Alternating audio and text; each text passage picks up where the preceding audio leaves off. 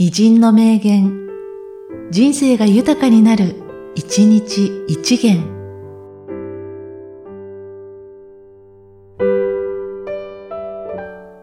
2月28日、モンテーニュ。考えるという言葉を聞くが、私は何か書いている時のほか考えたことはない。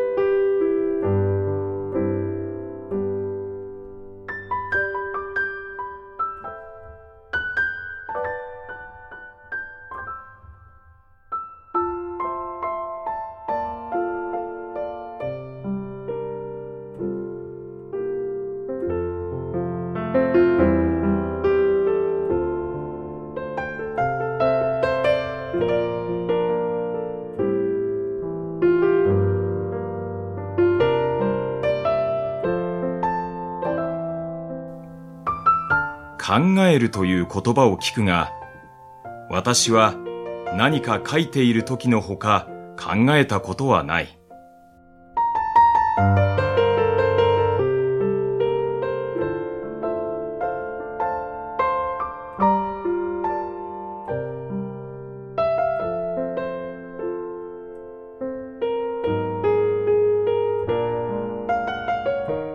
この番組は、提供、久常圭一、プロデュース、声ラボでお送りしました。